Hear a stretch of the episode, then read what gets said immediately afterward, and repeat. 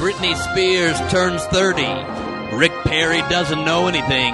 The Gingrich that stole Christmas takes the lead. Cain drops out to focus on full time cheating. Larry King will be frozen. Justin Bieber passes Kim Kardashian from behind. And Obama takes a vacation. Plus, my guest, Meghan McCain. All this and more during the last week on Earth. The Bengali. We will not be driven by fear into an age of unreason. Oh my god, guys, listen up. I have an announcement to make. Did you guys know that I'm like the number one Google search last week? It could be the stuff of history, however, one way or the other. Okay, is Jessica Simpson here yet? And to those critics who are so pessimistic about our economy, I say, don't be economic girly man.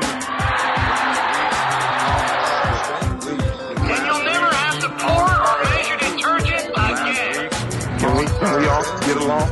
Terror, horror, death. Film at 11. How many sides does a triangle have? Damn, four. There's no five. One. Last week on Earth. Last week on Earth. Last week on Earth. Last week on Earth. If you didn't get the idea yet, this is the last week on Earth with Ben Glebe. I am Ben Glebe. It's really the last week. I said it wrong again. It's last week on Earth with Ben Glebe. There's no the. A lot of things happened during the last week on Earth. However, like always, um, I'd like to thank you for tuning in again, for listening again. Um, we had a pretty good first week, um, considering we debuted at number nine, the number nine comedy podcast, I guess, in the world, on the globe. Um, that's not a bad first week, you know. I'm disappointed it wasn't number 10. 10 would have been a rounder number. Um, that is echoing in my head, in my headphones like crazy right now, by the way. I feel like a rapper at the beginning of a, we turn up on the headphones a little bit. Um, hello? Testing one? Yeah, it's still echoey. It's echoey. I don't know if it's echoey to the home audience listening. Do you think it will be? Not, definitely not, because that would be annoying for an hour. Um, it's echoey just in my ears. It's been that way for years though, actually. I should probably let our sound man Jay know that. It's been echoey in my brain for a long time, so maybe that's just me. Um, a lot of things happened during this last week on Earth. You're listening on Smodcast, the Smodcast Network. Special thank you also to Kevin Smith for giving me this show, and um, I'm excited to be part of Smodcast. It's an honor, and um, hopefully we're going to be doing some good uh, programs. You know why that is? Because of the dogged determination of one man and one dream to absorb all the news that took place that calendar week and to translate it into words of a different sort. Beautiful words, strange words.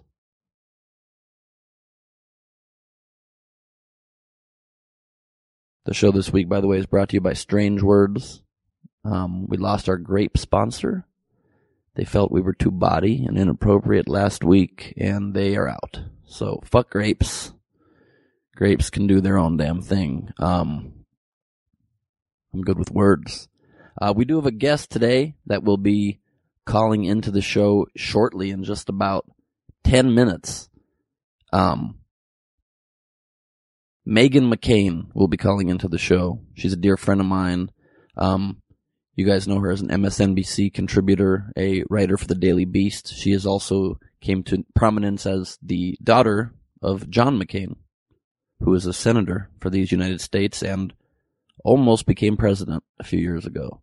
We'll talk to her about that, that experience, and get her thoughts on what's going on politically in the country, and get her thoughts on some very stupid pop culture shit. I want to talk Kardashians with the McCains. That's what I'd like to do.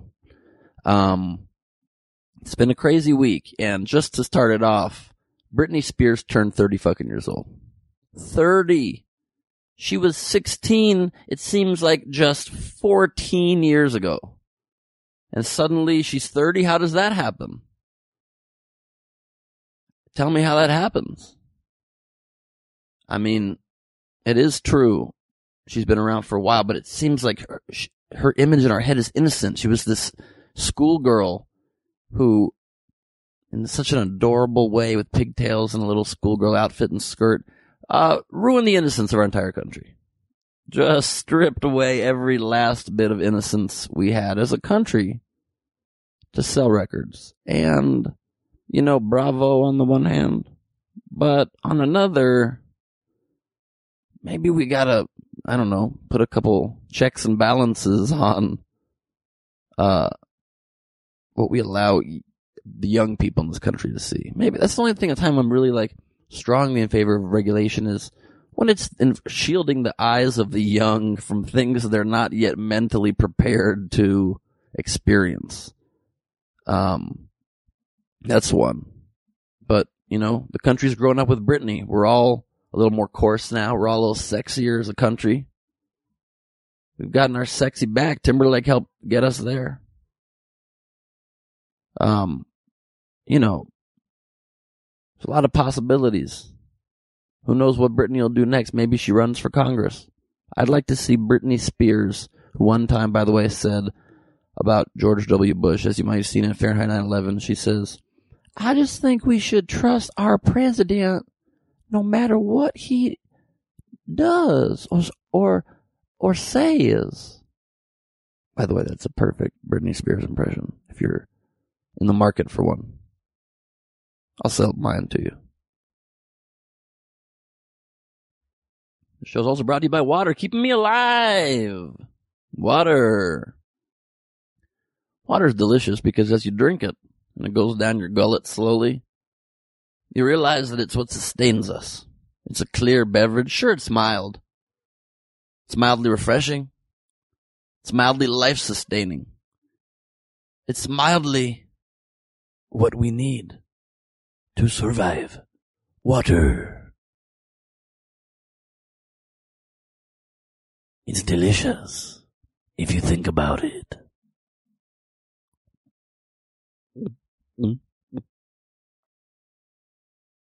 We'll get a better sound effects guy to do swallows at the end of it, but you know, it's just a test.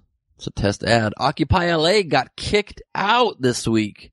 Villaraigosa! The good mayor changed his tactics. That's the way he wants you to pronounce it, by the way. We've been over this. Um, Villaraigosa! Villaraigosa, Villaraigosa! Why you kick out protesters? Villaraigosa, Villaraigosa! Why you got to be a turd? Uh, he decided at midnight, kick him out, sweep him out of there. He did it and um, it went pretty peacefully. Thankfully, uh, there were a lot of arrests. The camp is gone. The beautiful village that had been built there is taken down. There's no more beautiful village. Now it's just a government lawn again. Sure, there's some holes in it, you know. You know, but it was a beautiful movement that just got stripped of its location, and I think that is not necessary. At least LA handled it respectfully. But there was a great protester in DC because their camp recently got taken down just a day or so ago as well in the middle of the night. And they had built this big wooden structure to shelter a lot of the people who were camping out in this park. And the cops said, we have to take it down. We have to get rid of this, um, structure. It might be unsafe, but they felt like they were being kicked out because they're, they're being a thorn in their sides. So they're pissed and some of them stayed on top of the structure. The government had to use a cherry picker to get them out of the the top of the structure. Which you feel like that would be too small a machine. Cherries are tiny. Human beings are much larger. I feel like you're gonna snap your cherry picker on your first attempt, and then you just now you don't even have a way to get cherries, and the and the protesters are also still up there, so nobody wins in that scenario. Only person that wins, I guess, is the cherry picker manufacturers. They sell more machines now, but that's totally not even, you know, cherry picker manufacturers are part of the 1%. selling billions of dollars in cherry pickers every week. I don't think that's cool. Um, the search results came out this this last week. The top Yahoo 2011 searches of what our nation was fixated with during this last week on Earth, and I think it's pretty telling of our society what the top 10 were. Um, and I have it written down in front of me so I get it correct. I'm trying to find it for the love of me, for the Christ of my balls, for, for, for the hell of it, I cannot find the list. But, no, I got it somewhere. So for the next 14 minutes, we're going to listen to me search for this list on my computer just for 14 minutes. No, maybe I'll get back to the list in a minute when I find it later. Um, because we have a, um, call that has just come in and I believe it's from our guest who I'll be getting to in just a minute. Let me just, uh, round out what we were saying with regards to the list. The Yahoo top 10 searches list comes out and the number 10, I want to read them to 10 to 1 backwards. The number 10 most searched thing, according to Yahoo, was Osama bin Laden. Makes sense. Big year for bin Laden in many ways.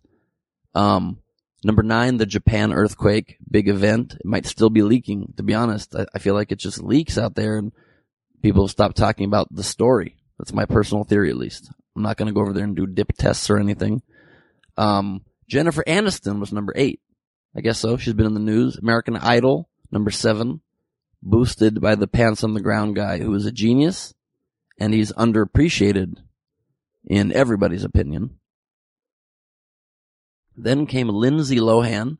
I think that might have just been her searching herself a lot. There's a lot of news she had to keep up on. Uh, J-Lo was more searched than that. Then Katy Perry. Kim Kardashian was the third highest searched person in the world on Yahoo. And um, a lot of interest there. People really, really want to keep up. I feel like we just hear titles and we do what the title says. Keep up with the Kardashians? I guess we have to now. And they want to keep up. Number two was Casey Anthony, which, you know, it's a big, it's like real life law and order right there. Very sad case. Justice was not done. And the number one search was not a person, was not a murdering mother or a cheery sexual singer or a drug addicted movie star or a natural disaster or a terrorist. It was a device. It was, of course, the Samsung Epic. No, I'm kidding. The iPhone.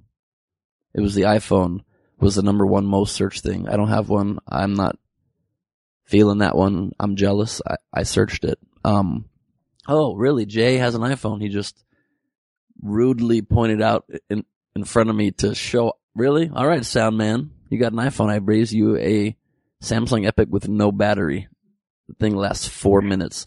Let's please welcome, um, to the last week on earth, my dear friend. You know her as a contributor to MSNBC and as a author of best-selling books and a writer for the Daily Beast. Please welcome Meghan McCain. Hi, Ben. Thanks for having me on your podcast. Absolutely. Thank you for taking some time out of your evening. You just moved to New York. What are you doing to me? I did. I know. I moved back to New York City, and I like didn't tell anyone. I had to go quickly because I got my new job, and I had to move. I had like a day to look for apartments in New York, and I found one, and then I moved. I'm sorry. No, I understand. I understand.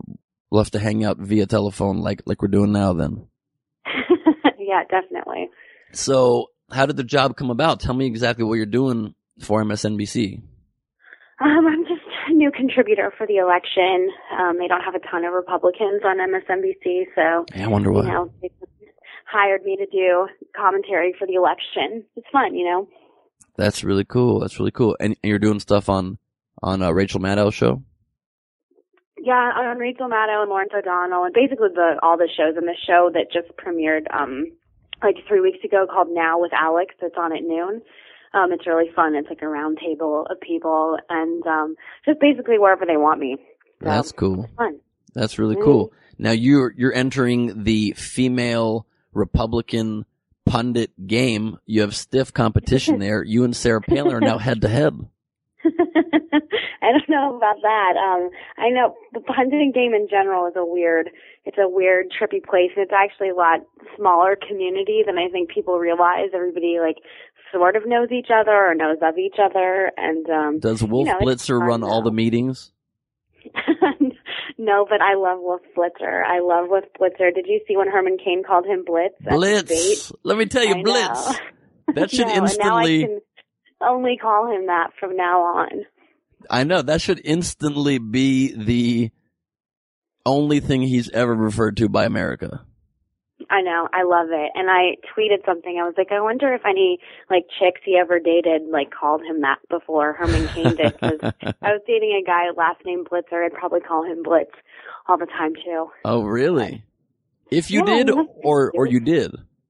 Oh no, if I did. Oh, if I never did. dated anyone with the last name Blitzer. I think that should be a goal for both of us to find a blitzer at least once in our lives. Okay, you find you find a guy and I'll find. Okay, nice. And we'll double date. Sounds good. Nice. Um, so you uh, mentioned Herman Cain. So let me ask you, he dropped out of the race this last week. That is a big development. What are your thoughts generally? I know. I was never a big Herman Cain supporter. Um, you know, I just didn't think his like campaign was that organized. Um, and anybody that's quoting Pokemon in like any kind of campaign speech, I think probably is not taking it entirely seriously. And you know, I don't know. What do you think of Herman Cain? Because you're not in politics. What do you think of him? I mean, I, I yeah, I just think you can't take him seriously. He's he seems like a fun guy. He's ridiculous. yeah, I mean, I definitely would want to hang out with him and get pizza with him and a drink with him. He seems like a really good time, but I would love to be. I would love to be in a BMW sitting next to him when he drove me up the block, and he puts his hand ever so softly on my thigh.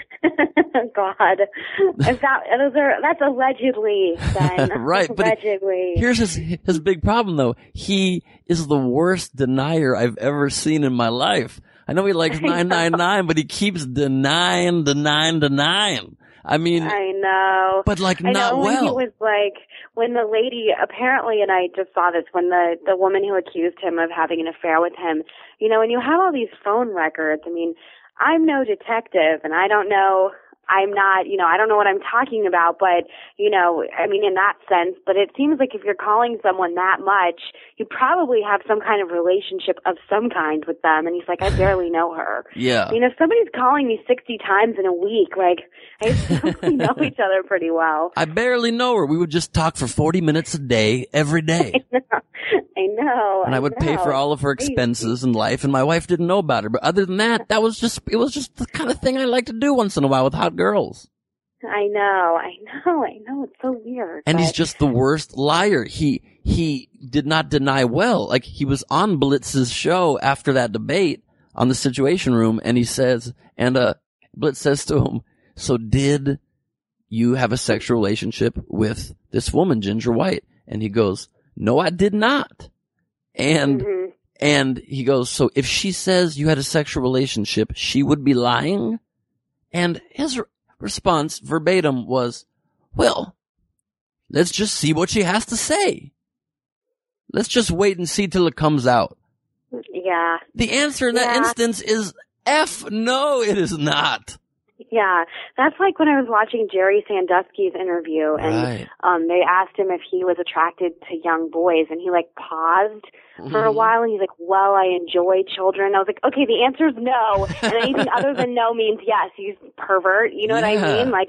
The answer is no. That's one answer. That's it. So yeah. Exactly. Anything other than no means yes, which is the opposite of what the truth would have been in the instance earlier. I mean, it's the worst story ever. He made it worse this Wow. week when he um did another interview. Now he did a TV interview and his lawyer, who by the way also had to settle a sex with an underage person lawsuit, Jerry Sandusky. Jerry Sandusky's lawyer.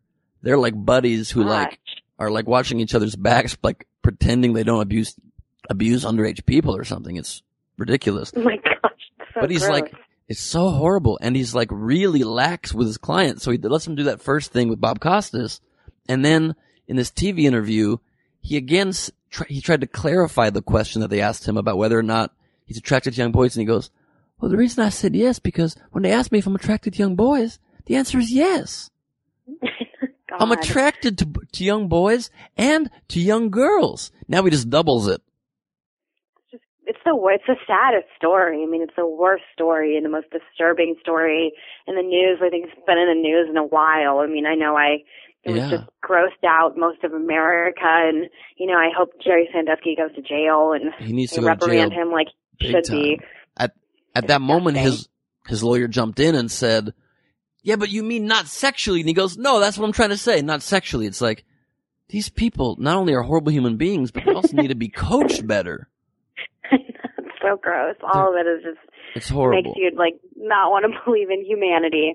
So but what how you are you doing, Ben? How's everything in LA? How's your new podcast and your career? So we're not talking about pedophiles Yeah, all good, night. very, very good, good point. Good point. Good, good transition. See, you're a great host. I've been telling you that.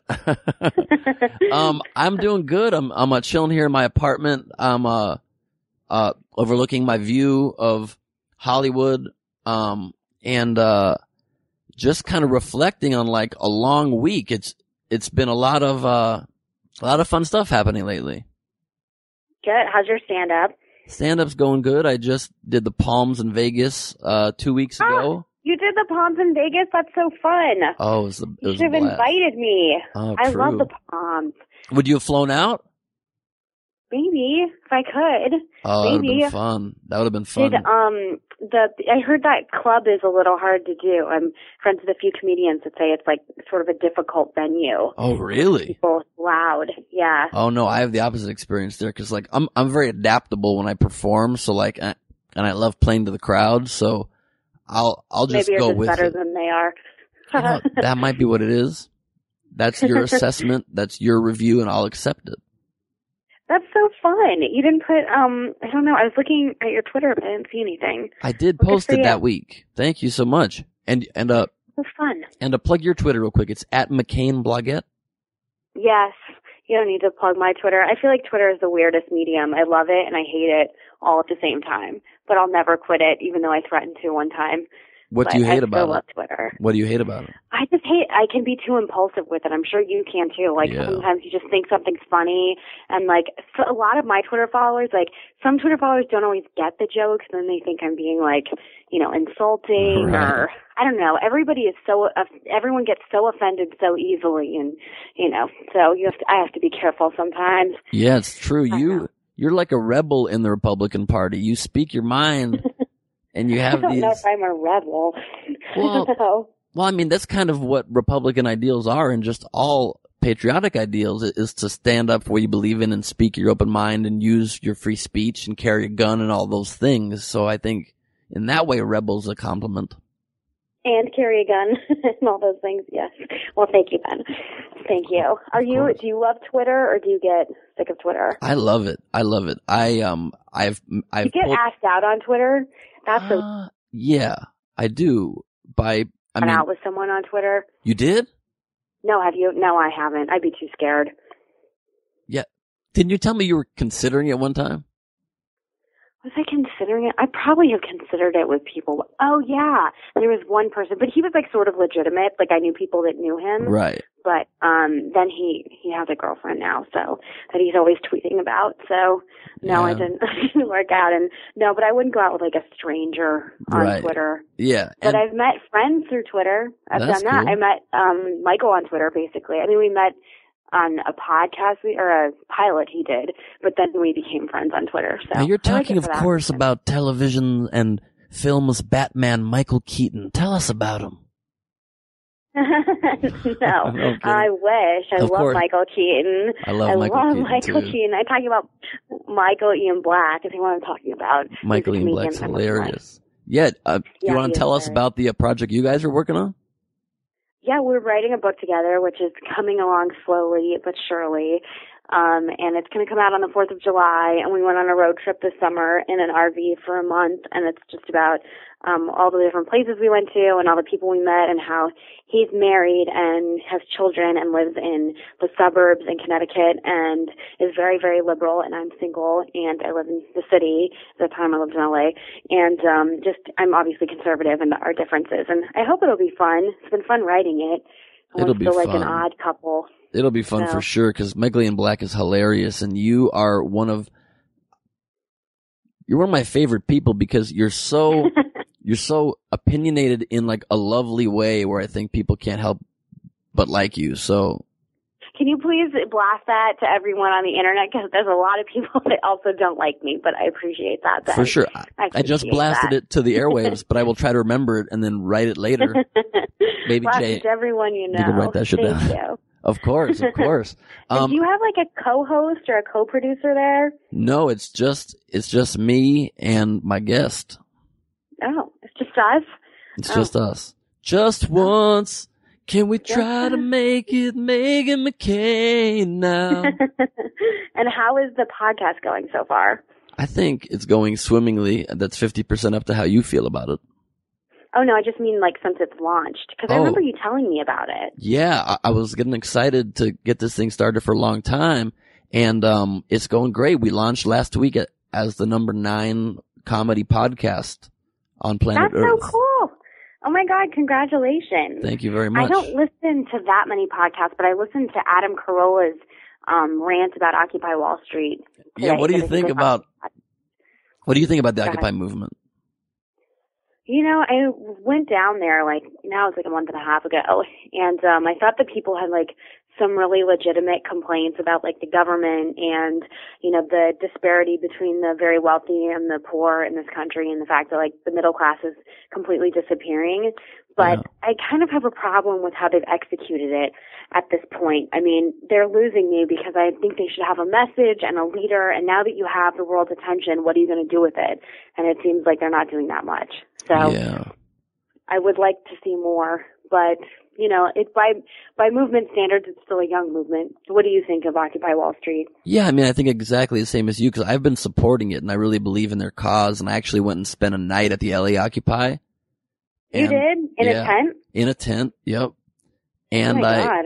and um, you. thank you very much. Yeah, I wanted to spend one night and really see what it was like and kind of like live what they were living. I went to their like GA meeting in the morning, um, and uh, you know, as they were literally like kind of building a, a democracy from the from the ground floor. So that was really beautiful to see.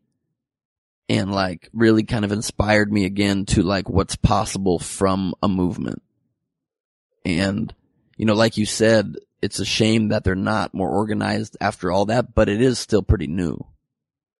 Yeah, it is still it is still pretty new. Um, you know, I we have had several conversations on TV about it, and I I think like there is validity and a lot of the anger and a lot of you know the the issues that they're you know bringing to light in the national media, but I just think it it has the it has the potential to sort of lose the public's attention if it doesn't get you know some kind of leader um, Right. in some form. But I had the idea yeah. that maybe they should sit down kind of like a AF, kind of like an AFL CIO merger or like hopefully a SAG-AFTRA one, sit down and, and talk with the Tea Party and talk about joining forces.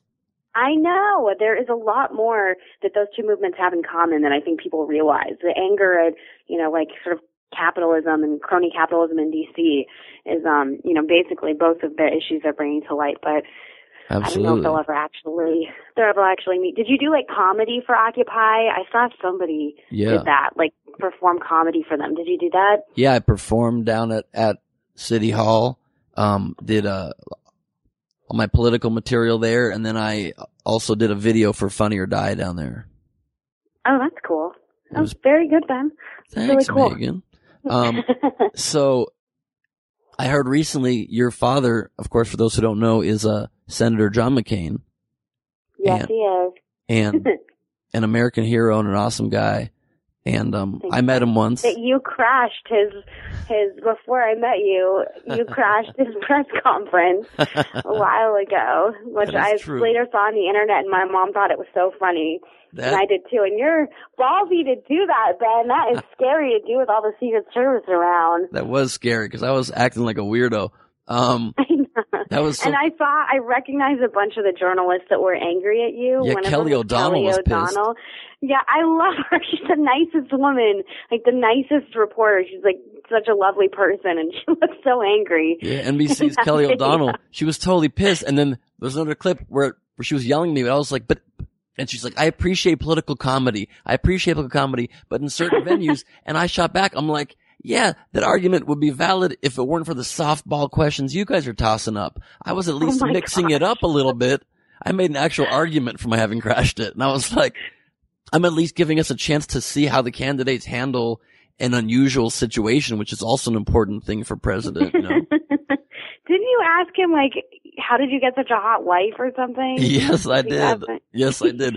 Um, and he was like, he was so uncomfortable. He was like, uh, next question or something yeah, like that. it was great. I go, I go, I've seen you accomplish things that are hard to do. Um, like for example, how did you get such a hot wife? And he goes, uh, I don't know the answer to that, my friend. Uh, but That's so funny. But then yeah, still- I showed my mom that, and she's like, "Oh my gosh, I can't believe you did that." And I was like, "I know it's funny. Compliment to you, mom." that is very cool that, that, that they both had a sense of humor about it. And then I followed so it my up. mom thought it was funny. That's awesome. I followed up with an even crazier question. People, you, uh, you can find this clip, by the way, on YouTube. Just search Gleib McCain and you'll see it. But, um, it's, uh, I then asked a follow up question. I said, how do you respond to people who say that you're not black enough to be president? oh my gosh, what did he say to that? He just said, that is not a serious question, my friend, which is a fair response. Very fair response. when he's when he gets angry, sometimes he, answers things with my friend. yeah. like in high school when he would like when I would get in trouble when he would have to like punish me, he'd be like, Listen, my friend I always knew it meant like punishment time, like I had done something. So that is not That's a serious question, my friend. That's Get out of here. hilarious. Exactly. But you didn't do it with President Obama. You I did also. one of his. no, I did was also. he as funny? he was he was not as funny. I mean, he was he kind of could tell I was joking, but the the story there is um I said to him, and they wanted me to ask him like a um a really crazy question that I thought was going to be like offensive ethnically sort of. So I I said I didn't want to ask it. They wanted me to go up to him and say, um, if you want that uh grassroots middle of the country, would you look at the camera and say get her done? Oh my god. And I That's refused. horrible. Yeah, I refused to do that. So I came up with a different question that I was going to ask, and I said to to uh, to Barack Obama, he shook my hand, and I said, um, uh, "Senator, you consider yourself a green pro-environment candidate?" And he goes, "Yes, I do." And I go, and I go, um, "Do you think America is ready for a green president?" and I made it a race issue. I made it about his, about, about being green. And he smiles and he laughs and he goes, and he goes, absolutely. I'm positive that they are. Well, that's good. He kind of had a sense of humor about it too. Yeah, he was totally cool. And then he immediately walked away from Crash me. anyone else? Hillary Clinton too. What was hers? Hers was the funniest one. You'll love this one. This one was, Okay. um, was, I, yeah, I was following Obama and Hillary on the campaign trail in Oregon for this pilot called CQC. Uh, it's a very popular show in, in uh, Latin America. It's seen by like 50 million people a week and they were trying to make an American pilot. Um, Mhm. So after an event, I go up to Hillary Clinton and I go, um, Senator, and this is in the last throes of her campaign, right? She's hanging by a thread and I wanted to, to you know, give her a boost. So I said, uh, Senator Clinton, this question helped your husband a lot when his campaign was in trouble. Um, maybe it'll help you. We've learned so much about you. Only one thing remains. Behind the pantsuit, boxers or briefs? Oh my gosh, what did she say? And her eyes, her eyes just kind of go wide and, and she goes, as she's backing up pretty quickly and she goes and she just lifts her, her thumb up to the camera. Kind of a, Give you a thumbs up. gave me a thumbs up, which I don't know what that meant. I don't know what that meant. She's probably just trying to, you know, I mean, this, uh, so as someone who's been on the other side, some comedians are nice like you are, but there are some people like Howard Stern has people that sometimes crash things that just like want to cause drama. And then sometimes, you know, if you ever saw Anthony Weiner's press conference, like sometimes like the whole thing just goes rogue and, you know, random people ask random questions and it can get out of hand. So Yeah, he went out in disgrace with that press conference. yeah, that was the weirdest press conference I've ever seen to this day. It was insane. He was like trying to give a serious speech about why he Yeah. first started running public office and people were shouting like graphic Yeah. sexual things at him. I know it's it was horrible. And he was, you know, obviously didn't behave appropriately for a congressman, but uh, it was weird. And even beforehand, like it was kind of like like a like someone else, like Andrew Breitbart, started answering questions before he came, like from the media, because you know he's like credited with making that come to life, I guess, or finding the picture originally. And Right. I don't know, it was a weird press conference. So, so I guess there's always that Yeah. weird press conference. It was so weird. Um, that was a that was an insane scandal. What uh, what do you think of a of another national obsession that has overtaken us recently? The Kardashian saga, the divorce, and if you do, I don't know if you heard this story, but Kris Humphries just filed for annulment. He doesn't even want this marriage on the record books. Really? Yeah. So it's like it never happened. Getting it annulled. Yeah, it he never wants- happened. he's he's claiming that he feels played by this thing. I actually like the Kardashians. I watch their show sometimes if, you know, like whenever I'm in a hotel room or whatever and they seem like the family that loves each other and I don't know. I, I, I don't know. I think they seem fine.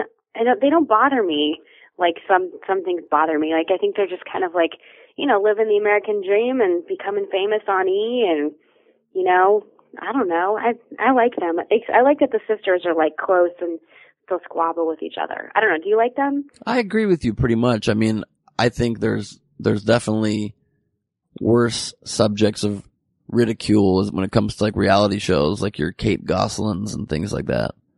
Or- yeah. I mean, yeah, that show was. I didn't like that show because there were children involved Right. in Or that show. or Nadya Suleman, the Octomom, who just came out this week saying that she hates her kids, she despises them sometimes. What? Like she, yeah, she. That was another thing that was that was said this week. I mean, she. Her whole image is about how much I love kids and I just want to have a billion of them and I'm so happy. And a year in, what, two years in, her lips are That's too heavy to keep. terrible. Yeah. But that doctor should have been, you know, never should have impregnated her with so many children. I mean, True. and I don't know. And I, that whole thing, if you can't afford, how many does she have? Does she have 13? Something like that? She I don't has know. 14 kids.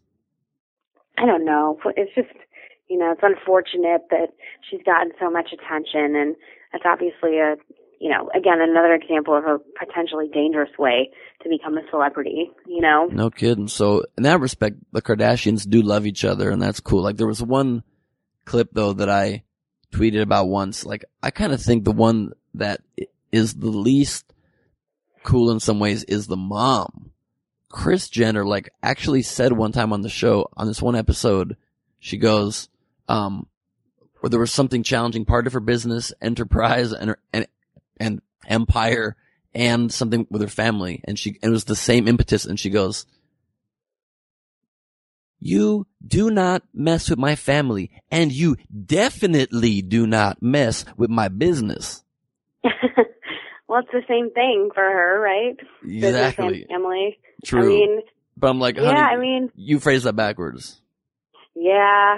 I mean, she's built a big empire for them and, you know, they're kind of like the, the main people at E right now and It's true. I don't, like I said, they don't really bother me. I, I, you know, I think Kim Kardashian is gorgeous and, you know, is she like my icon and my personal role model? No, but she, you know, she, I don't know, they're entertaining people, you know? I agree. I agree. And Kim Kardashian is gorgeous. She is. She's beautiful. I think they're all pretty. I think all of those girls are pretty. So, You know who else You know. is gorgeous, in my opinion? hmm. Larry King. you think Larry King is gorgeous? That's not exactly true, but it's a good transition to my next story. Uh, um, Larry King this week said on that dinner thing that he had, that like dinner show, that he is being frozen when he dies. And uh, Seth MacFarlane said to him, "You want to live forever?" And Larry King's like, "Yep." oh, would you want to be cryogenically frozen? I'm not against it. I think that's not a bad idea. I mean, How about you? I don't know. I mean, I don't know. I think maybe just being buried when I die is, I don't know if I'm really, really old. I don't know if I want to come back to life with a really, really old body. You know what I mean? I mean, Yeah, but if we can start growing other spare parts though, and we can have a fairly young body, I don't know. I didn't know Larry King thought that, but brush off um, all of our dead cell, to- all of our dead There's skin something- cells every every morning in the shower with an extra strong loofah to make sure we don't uh, send any any uh, DNA samples into the government that is watching us. There's no Yeah, gene for the human spirit, Gattaca. Isn't there um some famous baseball player that was cryogenically frozen? Yeah, Ted and I Williams. remember like yeah, and and Walt Disney. Walt so Disney. he's he's among friends, you know, I guess or people, other people. I don't know if they're know. hanging out, Meghan. well, I don't know. I don't think I'd want to be cryogenically frozen though. I think that's weird, and just the idea of like, no, I- it's a little creepy. I don't think I want to do that But- if I had the option. Living though is so fun. That's the flip side of it. Living is really fun, but And I that's don't know. Clearly the way I think, like- that we would be able to come back. Cause look, they can already freeze sperm. That's the trippiest thing to me. They Yeah. can freeze sperm for like 20 years and then unfreeze it and it's back to life like one of those mail-in, like, like a, like a, one of those mail-in sea monkey kits. yeah, it's a little weird, but you know, good for people that need that done. Yeah, but I'm saying, so if it's possible, how, how far could the leap of science be to get it to where we can just unfreeze our, our, our full grown selves? If I can be brought back to life, if I was like how I am now and not like a very old person with, you know, back problems and all the things that I'm sure will happen to me when I'm 100 years old, Right. then that's good. But I don't want to be brought back as a very, very old person. What about just and a also, brain I plugged believe in the plugs? afterlife, so I don't Mm. know. Bringing in the afterlife life is a little like, I don't know. So, okay. Interesting now that he thinks that. Yeah, I mean, well, yeah, I guess I don't believe in as active of an afterlife. What, what sort of act of, of afterlife do you, do you think that there is? Um, well, I believe in heaven. I do. I believe when you die, if you have led a led a fulfilled life, you go to heaven. Um, you know, I don't like the concept of hell, but I believe in some kind of. I mean, it's complicated. This is way too complicated of a question for your podcast. Probably. But I, at a general term, I do believe in the afterlife. You don't? You don't believe in the afterlife at all? And also, by the way, I don't think anything is too deep for this podcast. I'm, I'm delving in. I'm diving in. okay. Um, Okay. um, I believe that something happens to our energy and I would like to believe that there's some kind of consciousness attached to that that we can regain and kind of travel with. But that's about as best as I could figure makes any sense. Well, you believe in something. That's good. Yeah, No. for sure. I don't, I just question, you know, the idyllic biblical version of heaven where it's like puffy clouds and everybody's wearing robes and playing the harp and having like great buffets and shit. Yeah, I mean, I I agree with you. I mean, I think they're. I'm I'm open to I'm open to you know ideas of different things, but I do believe that something happens Yeah. when you die. I have a joke in my stand up. I say, like, everybody probably believes that heaven is open bar, but really it's probably like every other awesome, gorgeous place on earth. It's like very hard to get into. And once you get in, it's beautifully decorated. Drinks are $14. Isn't that the truth? That Right. is so true. That all the bars you try and get into, it's so true. Heaven That definitely true. is gonna be expensive drinks. It's just a fact. Heaven's, if heaven exists in an actual physical form, I would love it if it was like a cruise ship. I'm sure surrounded by nothing but beautiful women. Oh, that would not be horrible. for you. That would That's not be horrible. idea. Well, yeah. What? right. Who's gonna fight that cruise cruise brochure? What would be in your ideal heaven? My ideal heaven. I don't know. I mean, I guess just lots of friends around and, you know, like I said, drinks and music and good times and the drinks are free. Nice. I don't know. I guess just, you know, a happy place. So with no war and no famine, all that stuff. That would be good. I don't know. Those are good top two for sure. How is your father, by the way? Oh, that's right. I You still met my dad. haven't needed luggage yet. How- when I do. When you do, He's my please. man. Yeah, thank you. Awesome. Uh, he's doing fantastically. He's doing fantastically. He uh, works at uh Did he come see you at the Palms? he did. My dad has always wanted to see me play Vegas, so my mom and dad drove I up. can't believe you played Vegas and didn't tell me. You have to tell me next time. You know Yeah. how much I love Vegas. Okay, yeah, I please come. We and will the party Palms it is up, like girl. my place. Like I love them, and they've been so good to me for years. I I will only stay at the Palms from since a few years ago. Yeah, I love the They're palms. The, fantastic. the Maloofs are awesome, and it's it's a blast there. Come out next time. You and I will dance the night away. We'll go to Ghost Bar. We'll go to Playboy Club. Okay, sounds good. Would be and then we gotta find, and then our goal for the night will be to find Mr. and Mrs. Blitz, a brother and sister duo that you and I can date. That would be the goal of the evening. that is a great idea. We can we can even market it in advance. We can like look in like local phone books, send free trips to Vegas to all Blitzer families. And you'd be, well, I guess you wouldn't take her name, but if you take her name, you'd be Ben Blitz. Ben Blitz. Pretty good. My name is Ben Blitz. How are you? I'm Ben Blitz. I'm gonna fix your tires. Like 70s porn star name. That's right. I'm, I'm gonna I'm fix your tires, and then I'll fix other holes. I'm Ben Blitz. Sorry. Ew. But Ben, um, Ben Gleib is already a good name. Thank that's you. a good name. Thank you for you your know? support. Thank you It's for very your support. catchy. So's Meghan McCain. That's a wonderful name. Oh, thanks. I would never change my name. My friend is getting married. She's changing her name. And I was like, I can't envision a last name that would flow as well as Meghan McCain does. And like, I feel like I've like tried to make something out of my name. So I wouldn't want All to right. change Let me it. just sug- just the sound of this though. Meghan Gleib. Meghan Gleib. Meghan, it, it'd have to be McCain hyphen Gleib. Uh, like I'm I open feel to that. McCain Gleib. Like, that okay? Meghan McCain Gleib is one of the best, most hilarious names I've ever heard. That- Meghan McCain Gleib. All That right. is hilarious. Although maybe Gleib they- McCain, I'd like to be top of the ticket. okay, Gleib McCain. or we could just run for office together and That could do it too. Man. One of the two. Let's do one of the Yeah. two for sure. Did they put you up in a nice room, and did you stay the whole weekend? Yeah, I get a nice And suite when I'm there, and I stay the whole weekend. My brother and sister-in-law came up too. My brother, by the way, runs Silver Greens Restaurant in Santa Barbara. Two locations. Check it out. Silvergreens.com. Check it out when you do. can. Amazing sandwiches, sal- s- salads, soups, pastas, um, fresh made shakes, I believe.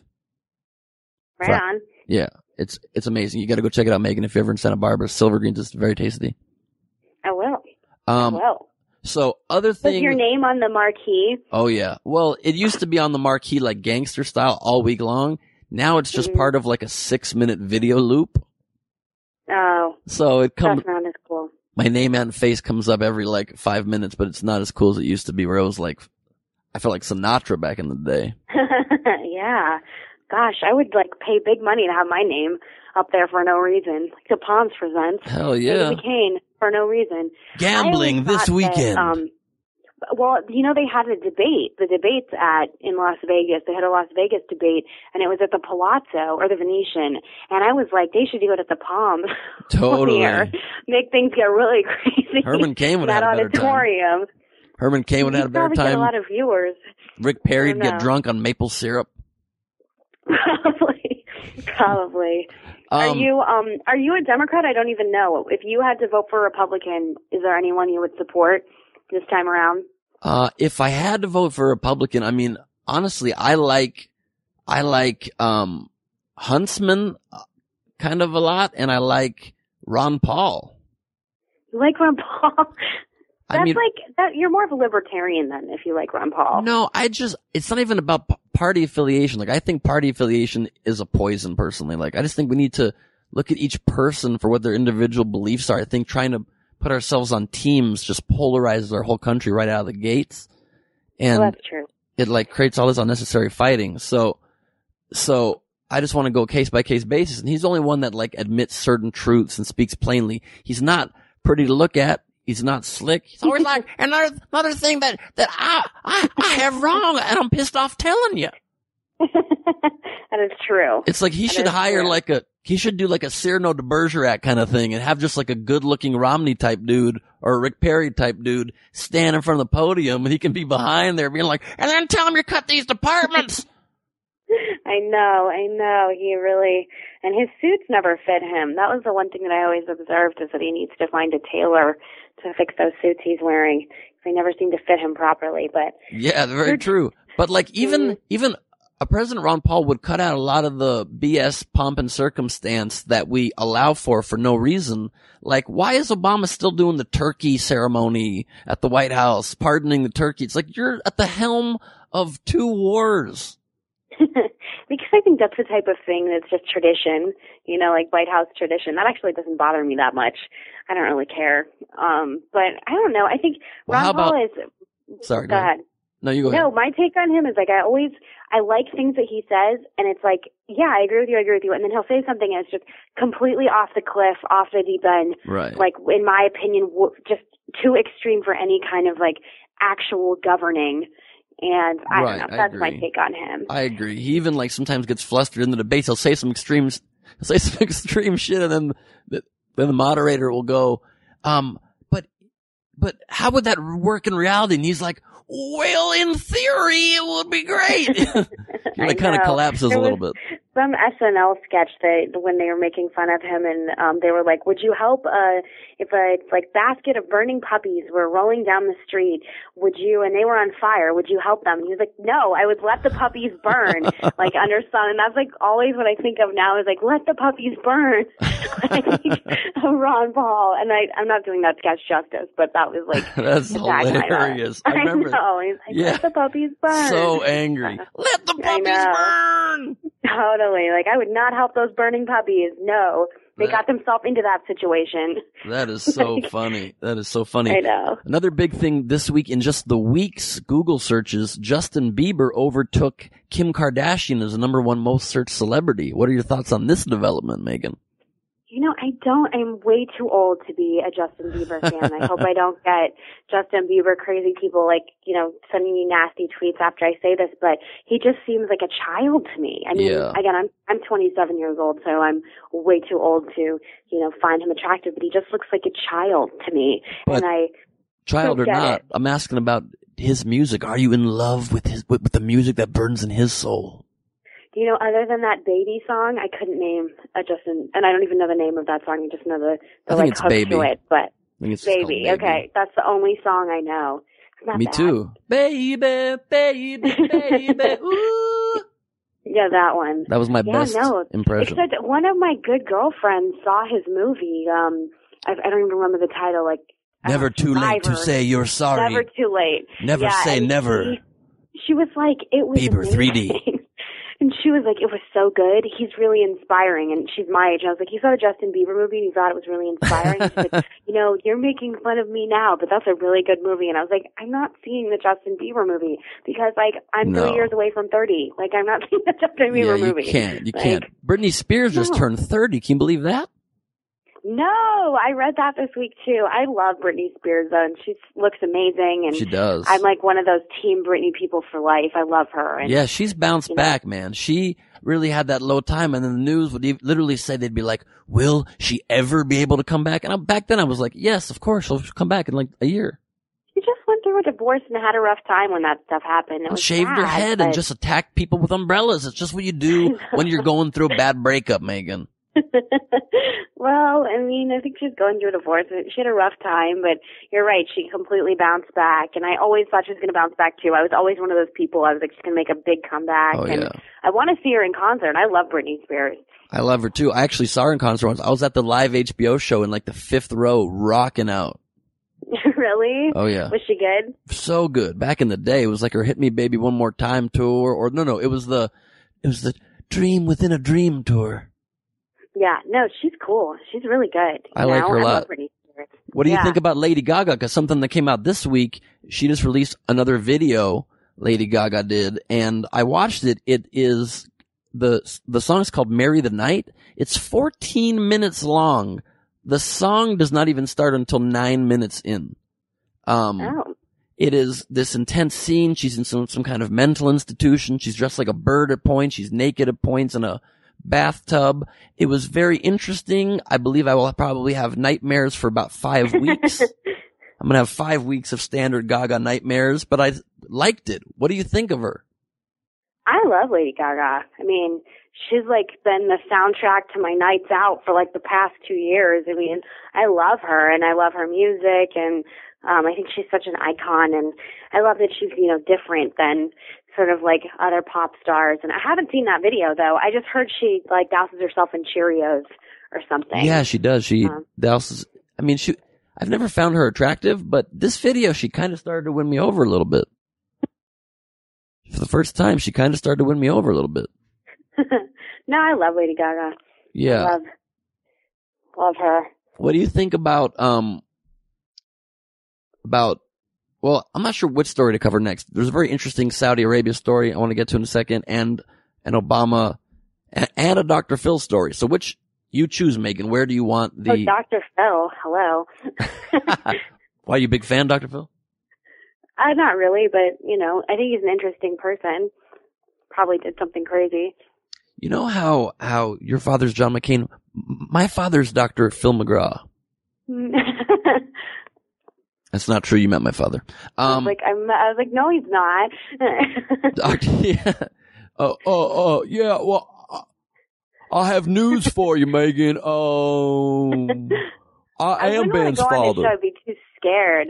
Yeah, he's very aggressive. He's like, what, what, what, what your problem is, is, is, is you don't let me talk enough. He's Um, very popular. I very mean, my godmother loves him and like always quotes him. She's like, Dr. Phil says. I was like, okay. Dr. Whatever. Phil says it's like a rabbit in a jackhammer in a, uh, uh, uh, uh, uh, outside of a biscuit like, um, dealership. like that that cartoon character, Oh, that like, the the Looney Tunes cartoon character, the the cowboy. I remember. Oh, Yosemite Sam. That's who you sound like. Yosemite. you varmints. I know. I love Yosemite Sam. Yeah, he was a good one. Good He was one. always he was another angry one. He's actually kind of Ron Polish. He's always pissed off, shooting his pistol in the air. Yeehaw! yes, he is. He's a little Ron Polish. polish. Ron Ron Polish could use some more you're like a Ron Paul fan. I didn't know that. no, I mean I'm not like- really, but just out of the like meager selections on the Republican field right now. Who are you a fan of? There's some good people. Who are you liking? Um, I really like Romney and I really like Michele Bachmann. Those are the two people.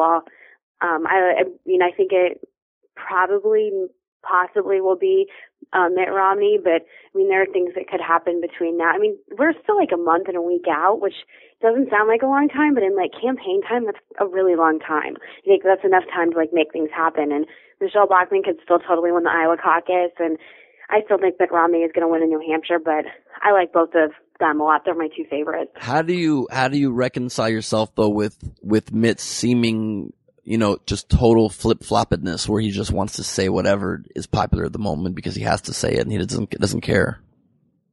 You know, I don't think that's that the media is necessarily being fair about that type of thing. I mean, even with his pro-life stance, he said that he had how he originally changed his mind was that he did a lot more research into stem cell research and how it was being done, and then he started doing a lot more research into like you know, uh, not that we want to talk about abortion on your podcast, and um, you know, but on abortion and whatever, and he just changed his mind. And um you know, I think he's a statesman. I think he has a great record. And the problem when people ask me questions like this is most of the time I've met these people in person. I've met Mitt Romney and Michele Bachmann in person, and they're both charming and not necessarily the people that the media has been showing or they haven't had the opportunity to. And he's very funny, very charming, family man, and you know, just on a on a personality level. And I think that he would he'd be great for the economy because that's his you know that's where his strengths lie. Right. I met Romney. I pissed him off too. You met Romney? Yeah. Why? At, the Republican convention in 2008, I was covering it for NPR or 2007. When was the convention? In, in 2008, right? 2007. Um, Mhm. in uh, Minnesota, um, moments after his speech endorsing your dad, hmm um, and it was the, they'd already announced, I guess the night before about Sarah Palin. hmm And, um, right after Mitt's speech, he's walking into the galley and I go up to him with my little NPR recorder and I go, are you bummed you're not getting the VP nomination? Oh my. And he just glared at me so pissed. I couldn't even tell if he was pissed because he wanted it or, or just pissed at the question. I can't believe you asked him that. I know. I mean, touche, Ben. Lord. That's a crazy question to ask. It's a ballsy move. I wouldn't ask anybody that.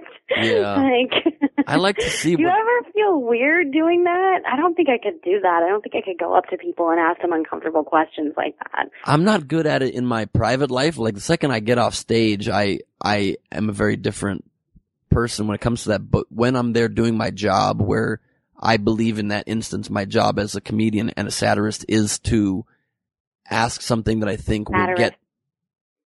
What's that? Satirist, that's a good word. Oh, thanks. It's one of my favorites. Um, Mhm. I think it's our duty to to do things that are going to challenge the status quo. They're going to challenge the people that are trying to become our leaders. And I don't see it getting done by the media. They they they go along with so much crap, in my opinion, that I think it's kind of oh, that I think it's very legitimate and like needs to be done to like shake them up a little bit.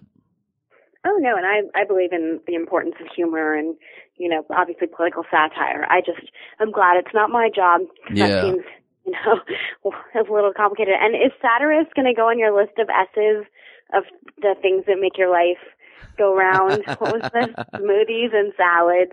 Uh huh. Stand up. Yep. I don't remember after that. All my favorite Sex, things in life are one. Yes, sex was. Yep.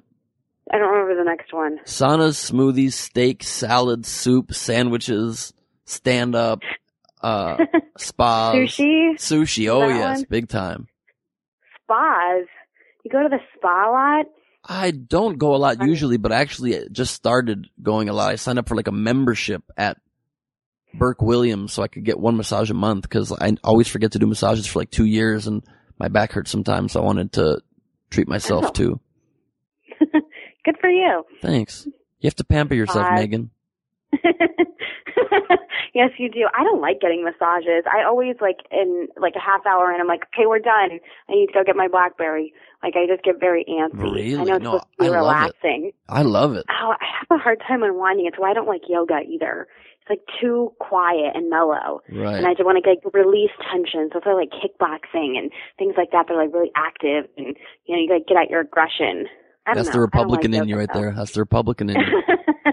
well, I, when you exercise, I want to like wear myself out, you know, and like really like sweat a lot and like get out all the, you know, all your aggression from the day and stress and I don't know. Because I'm the opposite. When I work out, I want to move as little as possible, which is why do yoga is good. I actually just did yoga for the first time, but I loved it, and I'd like to do more of it. Um, I, I also am trying this new thing. It's called Tansi Chu Kon Lao. I don't know what that is. It does not exist, but Oh. that would be difficult to do probably because it's so hard to even say. yeah, I was like, well, well done. Whatever. Getting into getting a lot of massages, doing yoga, and maybe some version of Tai Chi. right? Um, I like to mix them all up together. A little Israeli Krav Maga training on top of it. People that do that, that's crazy. That stuff, that'll get you in shape. Yeah. Yeah, definitely. Training for the Israeli military will definitely get you in shape.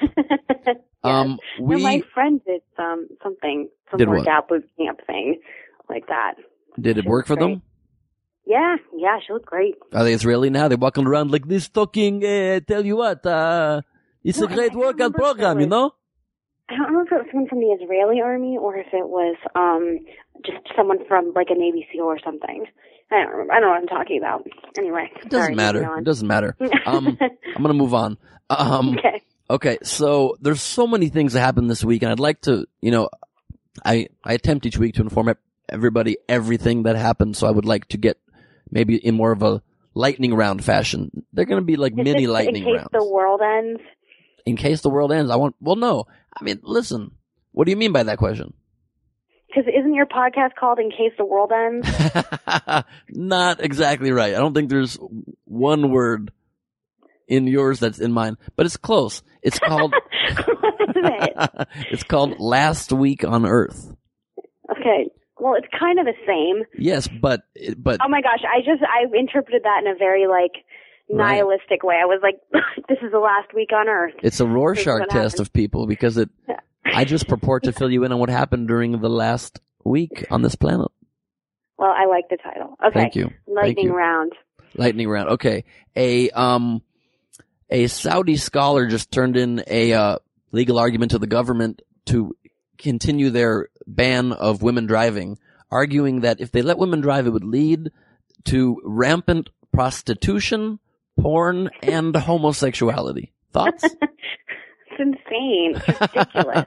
I I Stupidest thing I've ever heard is what that is. I disagree, Meghan, because the second I got my license, I became a gay porn star who would sell myself on the side for non-filmed activities.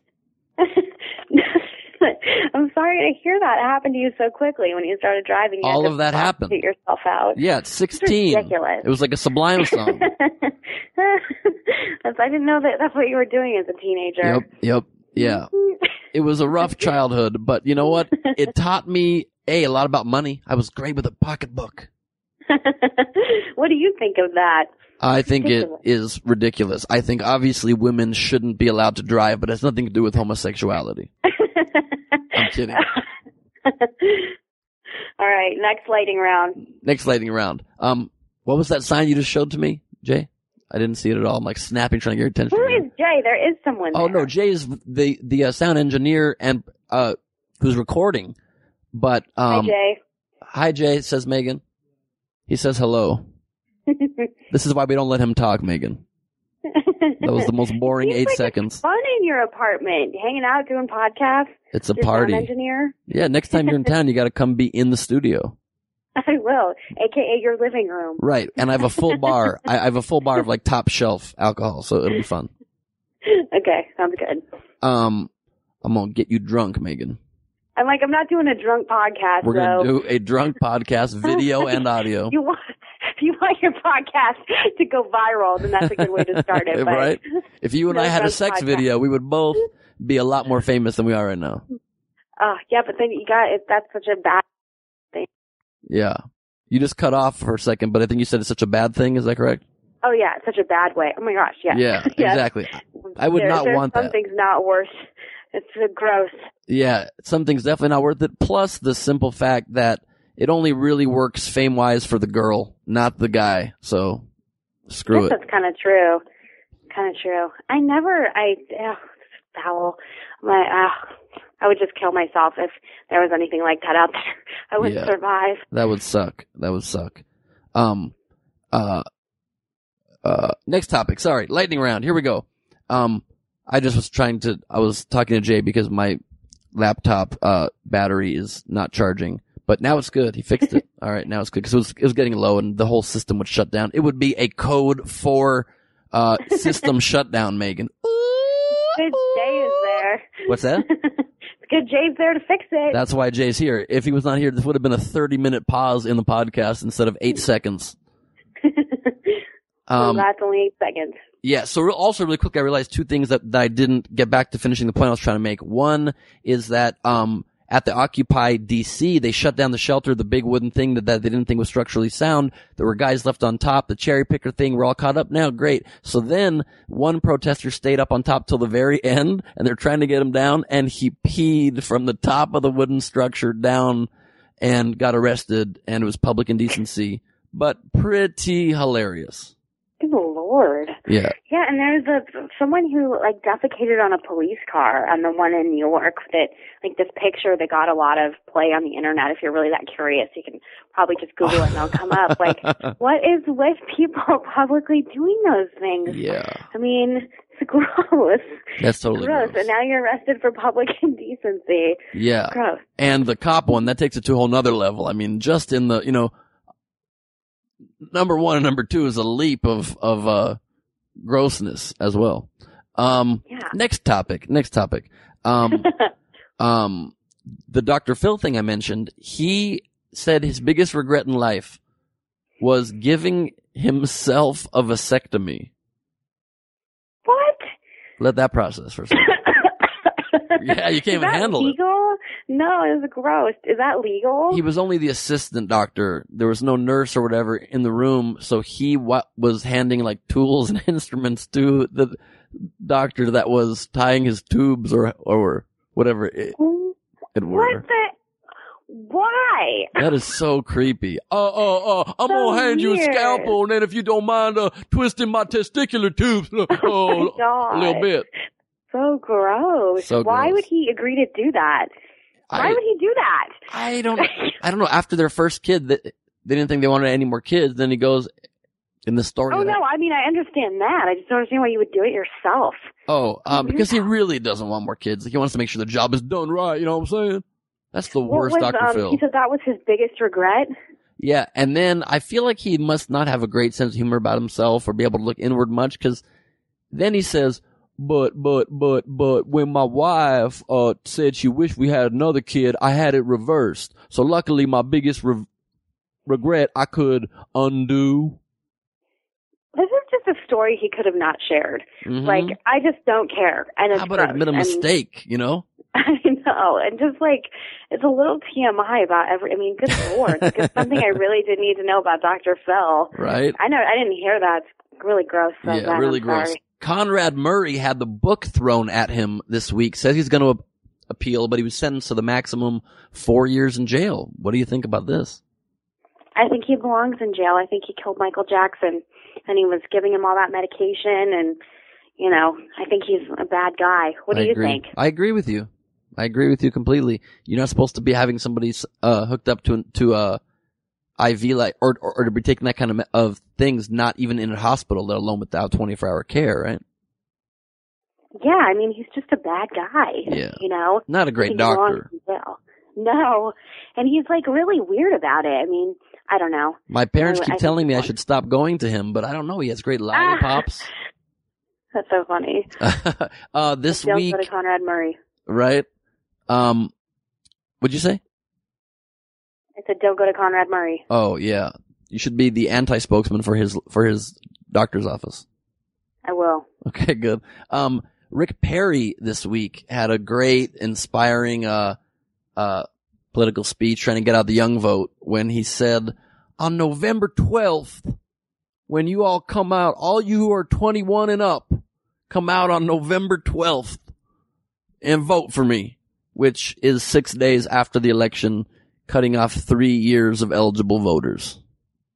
Yeah, I thought that was really, really unfortunate when I heard that quote.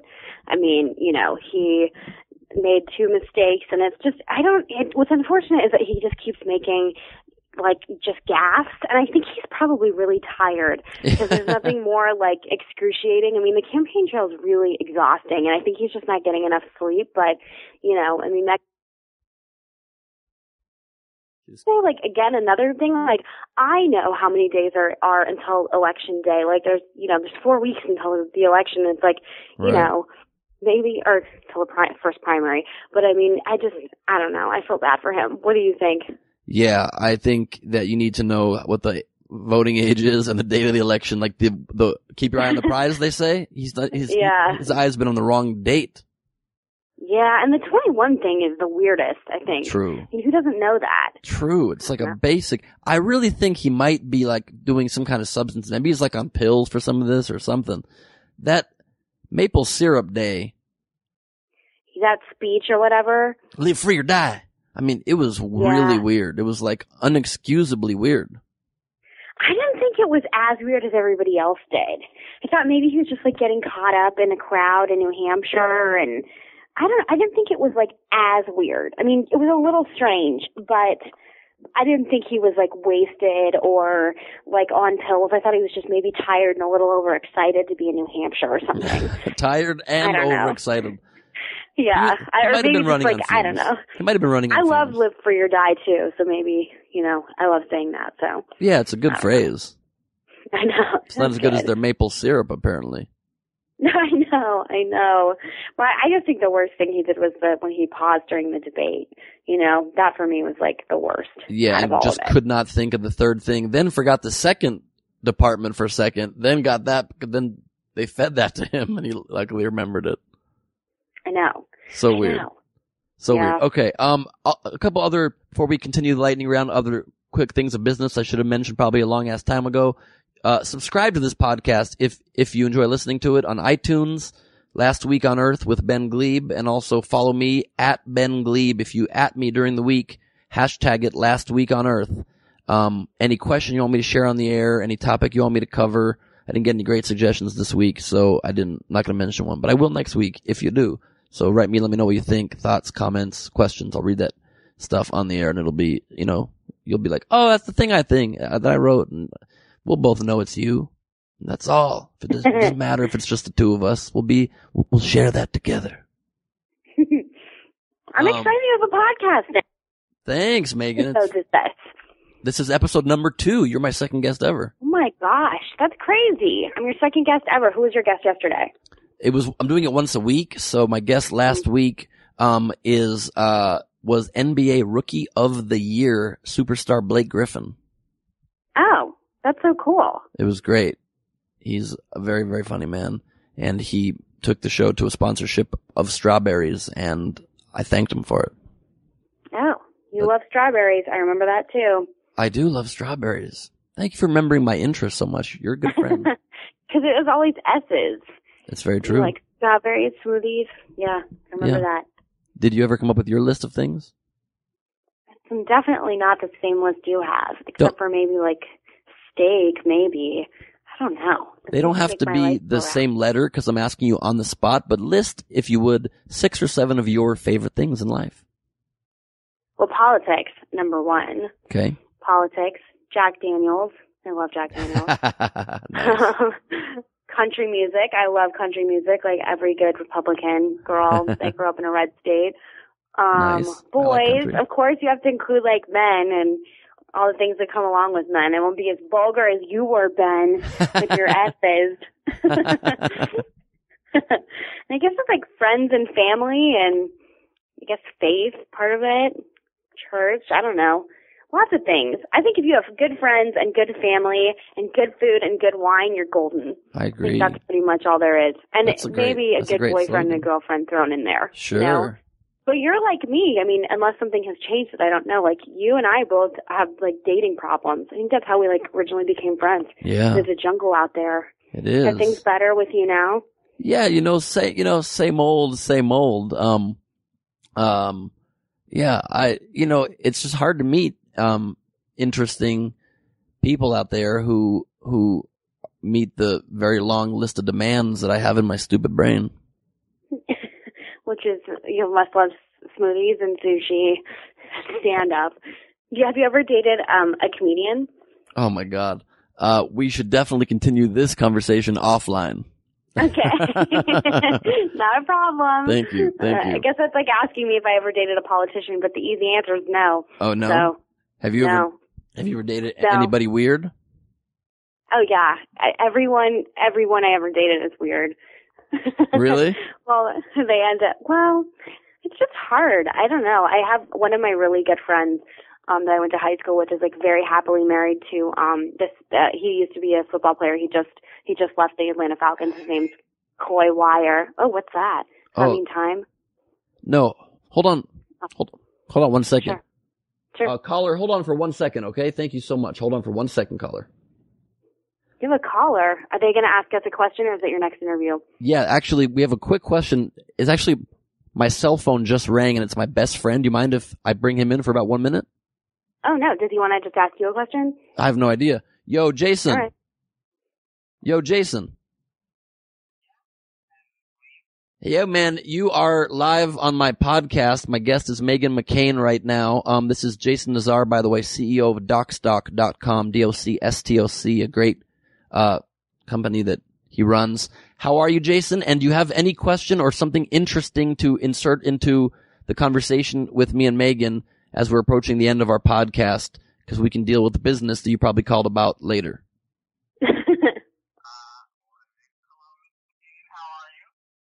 I'm good. How are you?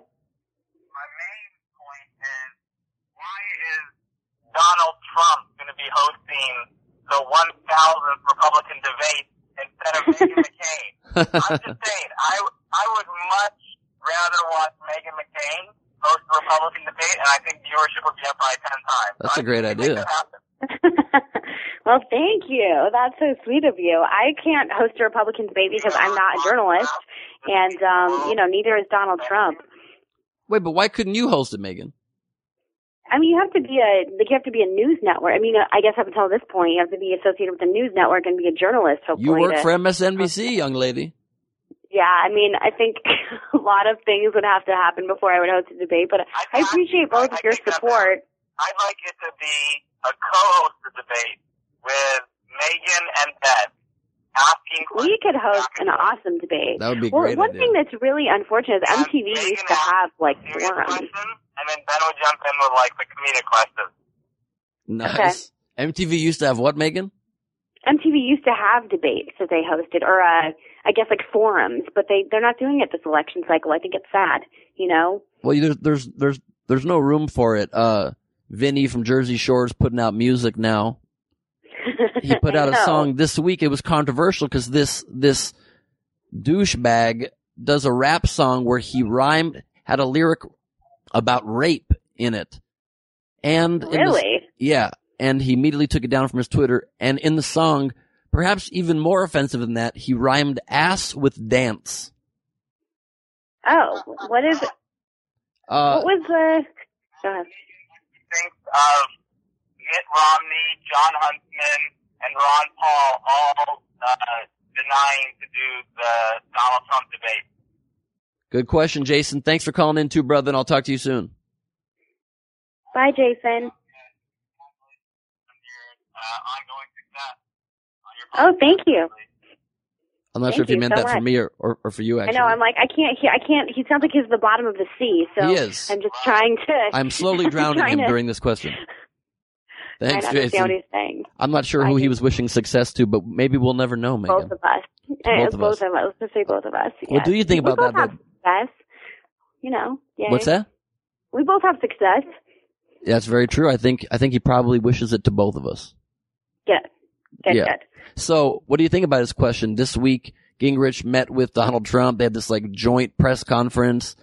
Trump's hosting the debate, and Romney finally steps up, says, "I'm not going to do it."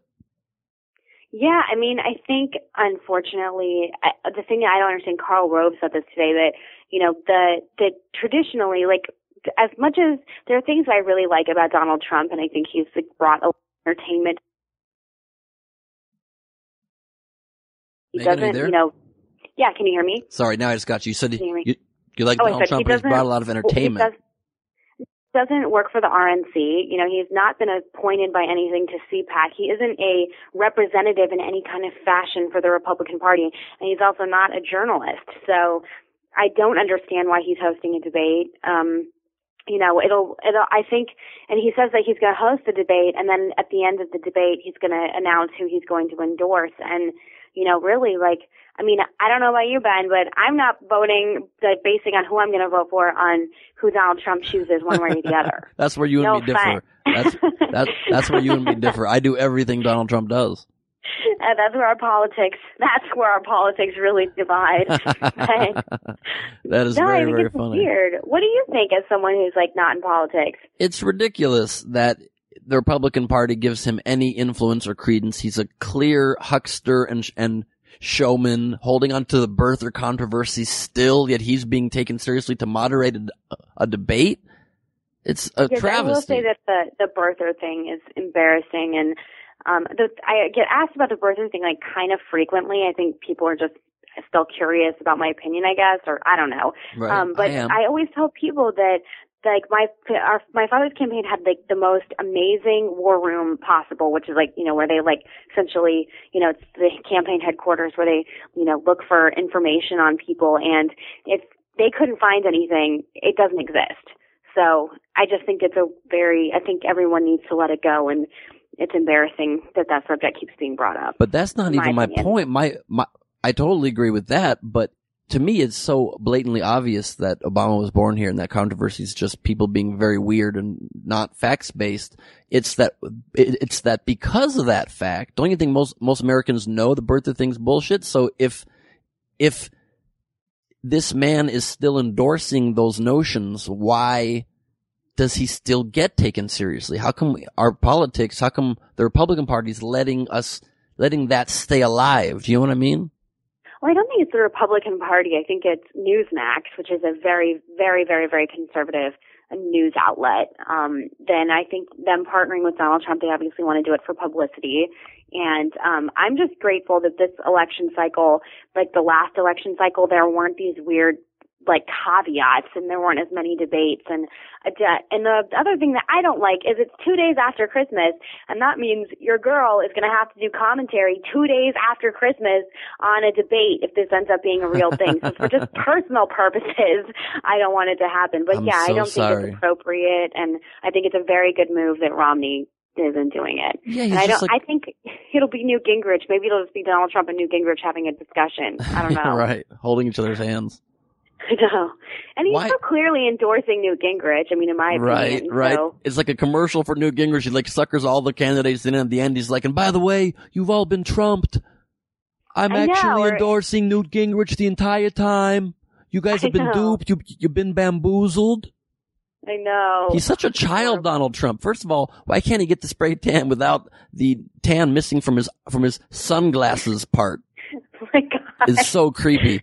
But he's like a child. Literally, Ron Paul said, "I don't understand why this this march to Donald Trump's office, like he can anoint people." And Trump responds, "Clearly, uh, Ron Paul is a small guy and he's a fringe and he's crazy and he's been that way for years." It's like the guy can't ever take an insult on on the chin. You sound like Mr. Howell from Gilligan's Island. Do your Donald Trump impression. All right. I'll tell you something else, uh, Lovey. Lovey, I'm gonna take you under this under this teepee over here, and we're gonna have a three-hour like. tour. No, love. sound like. No, Hal Thurston Howell the third's more like Lovey. I'm gonna take Yeah, I guess that's true. He has more of a British vibe. Yeah, I guess that's true. Well, um, this is the slowest lightning round in the history of lightning rounds, by the way, and I I know apologize. this isn't really a lightning round. But I just okay, meant that I next had to shoot through things. Okay, and we'll be done. We're, we're gonna wrap this thing down. How long has it been so far? About an And hour this twenty-five. live or are you editing it? No, we're not going to edit it, but it just gets immediately processed and uploaded, and it'll be on iTunes Wednesday. Uh, what will the date be? The first week of December, 2011, um, I don't. Well, I'm honored to be your second guest the seventh. ever. Thank you so much for being here with me. Like you're a sweetheart. Oh yeah, of course, Um, of course. I know if I had a podcast, you'd come on. nah, can't do it. Actually, sorry. Uh, then that means you're a jerk and I'm a nice person. I would definitely be there. Um, and uh, oh, also one quick thing that um, I got a lot of response this week from my Spanish listeners, and they wrote in. They said Gleib loved the show, um, didn't understand any of it. So, oh, so no. Are you going to try and do it in Spanish? yeah, for them, I'm just gonna do a very abridged version of Last Week on Earth in Spanish, real quickly, if I may. Okay. La última semana del mundo con Benjamin Gleib.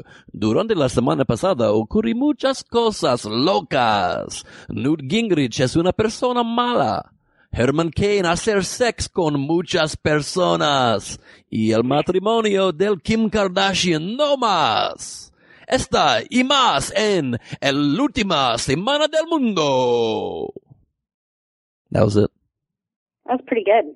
Thanks. Do you speak Spanish? Ah, más o menos, pero hablar un poquito. I got, I got that Newt Gingrich is malo. Yeah, which by the way, I, I realized reading that I've missed so far one of the biggest stories of the week. Herman Cain dropped out, I know. Well, he suspended his campaign. which means I dropped out and I still want to spend my damn money.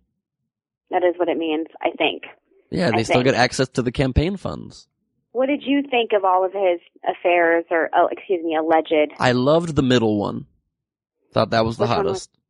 Which Uh, one was the middle one? No, I'm kidding. Uh, I did actually love the middle one. The the blonde woman who came out. I can't remember her name. The one who's who said the whole thing about he drove me down the street in, in the car and uh Okay, put his hand yeah, on my leg because it was like Yeah, it was like a little porno story. It was like ridiculous. I don't want to hear any of it. It sounds like too much for me. And I think the saddest part about it, though, is that you know, I mean, the process is just so hard and so grueling. But if you're gonna run for president, I mean, you have to assume that these type of things will probably come to light if you have any indiscretions in your past. And I guess he just didn't think about it. I don't know. Yeah, I guess. I mean, yeah. It's just crazy that, you know, we went this journey with him and we, we got to know him so close and now he just pulls the rug out from under us. And now the Cain train has come to an end. The Cain Pulled train into the station. pulled into the station for the last time. You know, they Did you see um Kenan Thompson's sketch making fun of him on Saturday Night Live I did, it was very funny. so funny. I like Very it was like funny. it's garbage. It's all garbage. it was so funny.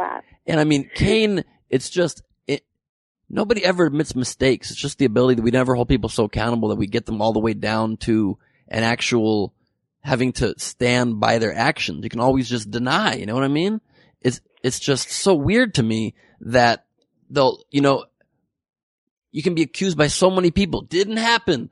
Probably didn't happen. I'm not sure. I'm pretty sure it didn't. Ah, look over here. Why can't we Yeah, ever hold Honesty is always the best policy, but it's always, always, always the best policy in politics. Yeah, Always. absolutely. You know, and there are ways that you can, you know, if you're truly regretful. I mean, everybody makes mistakes. Everybody's human. You Yeah. know, I just think it's the lying that everybody can't. It's like you know, a lot of people end up going to jail because they lied under oath, not for the actual action. Right. It's the same thing. And dishonesty. But I found like, him the- entertaining. Oh, like you said, both of us would go have a beer with him. So I would. he's got that. I would too. He seems like fun. I would like to sit next, sit next to him at an arcade around a table with a huge 18 piece giant pizza. At an arcade. Yeah, At an you arcade. and I. And then maybe we could jump in the balls together. It would be a great time.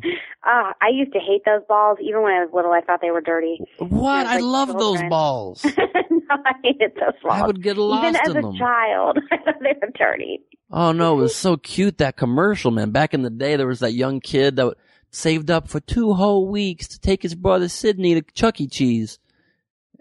And, and then it cuts this cute shot of Sydney, the, the little baby biting into one of those plastic balls and he goes, Sydney, you're not supposed to eat the ball. How do you remember that entire thing? I don't really know, but it's a very specific memory and it was probably one of my favorite commercials ever. I'm getting a little emotional even talking about it right now. I didn't like those balls. I thought they were dirty. I didn't want to get in them. Fair enough. Just for the record. That's probably our biggest political difference. Is the the pit the balls the balls at Chuck E. Cheese? Yep. Now you said that you would consider endorsing, um, not endorsing, but that you like certain things about Michele Bachmann as well. Um, hmm she was outed in a great video clip this week at one of her book signings. Um, a, uh, mother walks up with her like nine, eight or nine year old boy and the boy's really, really shy and he, he's afraid to say what he's, what he's, and mom's like, do you have anything you want to say to Miss Bachmann? And so Bachmann's like, come on closer. Maybe I can't hear you. She like crawls over the table towards the young boy so she can get right near his ear. And the, hmm and the young boy goes, I know what you're referencing. Oh, you do? Let me Yeah. clue in, let me clue in the rest of the audience. And the young boy says, my mom is gay, but she doesn't need to be changed. And it like floored Michele Bachmann. She was stunned, didn't know how to respond. Um, how, I think she didn't know how to respond because it was a child being like put up by someone. You know, I mean, it's a very uncomfortable situation. oh no, I, I just dislike when people use children as props in general with things. I, it depends um, what, what kind of prop. Like, as a, like a substitute midget, sometimes what, what other choice do you have? I I don't No, I agree with you completely. Of course, you don't ever, ever want to exploit kids. I think it's weird when they make a kid express an opinion that's not his necessarily. And I saw the clip, and the child obviously didn't uh, even understand what he was saying, or you know, he had to say it a few times, and I don't know. Right. I thought it was uncomfortable to watch. Right. The mom had a little microphone piece in his ear. It was very well, was very well planned. Um, Yeah. but my point is, I know that you're somebody who, who pretty staunchly supports gay rights and Michele Bachmann is so anti-gay rights. Um, I'm curious if you would be able to, to support a candidate who had such a differing view in such a major category like that. Yeah, I mean, I I'm obviously pro gay marriage and pro gay rights in this country, and I was, um, you know, for the repealing of Don't Ask, Don't Tell. Um, but I I have found the movement somewhat stunted. I don't think President Obama is doing as much for gay rights as other candidates are, and um, you know, I kind of want to cross the bridge when I get to it, depending on the nominee. Um, what I really liked about Michele Bachmann was I thought thought she was just so personable and so warm, and I love all the things she's saying about national national defense, and she's very well versed on not domestic politics and international politics, and um, I don't think she's necessarily been given a fair shot by the media. And as a woman, I can appreciate that, and I felt like I bonded with her. And there's always going to be things you disagree with with candidates, and obviously we have very differing opinions on when it comes to gay rights and gay marriage, but um, no candidate is ever going to 100% agree with me Sure. on anything. And then Newt Gingrich is now in the lead in the polls. He's the one that's looking to win Iowa. What do you think about his surge and his viability? You know, I I got in a fight with Newt Gingrich a little bit ago, and I just have. think, We all as we all as we all have, just think he's just you know, unfortunately, Newt Gingrich is uh, you know, sort of the definition of crony capitalism, and you know, old school politicians that have been in Washington too long, and just the fact that he was paid by Freddie Mac, which is one of the 1.6 million dollars, which is basically one of the you know a large catalyst for the kind of recession that we're in, scares me. And he comes with not just not just luggage, but he comes with like trunks or baggage. You know, what I mean, he's gonna, you know, I, he's not my candidate. I the Republicans like trunks. him. Yeah, I guess. I guess. I don't. Do you like? Do you like Newt Gingrich? No, I mean, I think, but like, that's another example of us not holding people to account. He got $1.4 million, right? Obviously it's to lobby, right? 1.6. Yeah. 1.6. And he says, in the debate, he says, it was as a historian. Or that's a really bad impression, but I was just kind of trying an attempt I thought I had in my head and I don't, and I'm sorry that happened to everybody's ears.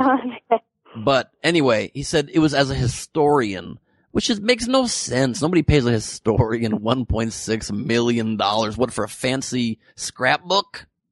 Yeah. No, I agree. And So why don't- the fact that he's obviously a lobbyist. Right. So why do, why does the media, the media is, and maybe you can be part of helping to change this, even though I know you're not a reporter, you're there as a commentator, but it is to help just sharpen the media's edge a little bit. So we at least press somebody on like, can you at least be upfront with us that it wasn't as a historian that you did some lobbying and let's have an honest conversation? Because if you don't start from honesty, there's no way to proceed as a country. And I think that's the biggest thing wrong with both sides and both parties. No, I agree, and I, I don't think it's. I think there has been a lot of attention that's been brought to the lobbying he did, um, and people. I just think right now is the first time he's surging, which has really only been in the last you know week and a half, two weeks, if you will, not even. And I think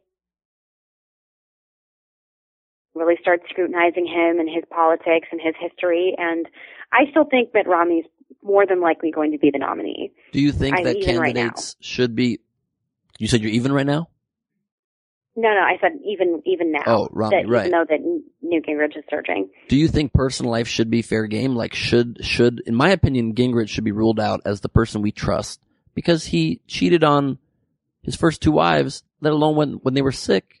And I mean that that that shows to me a a moral person.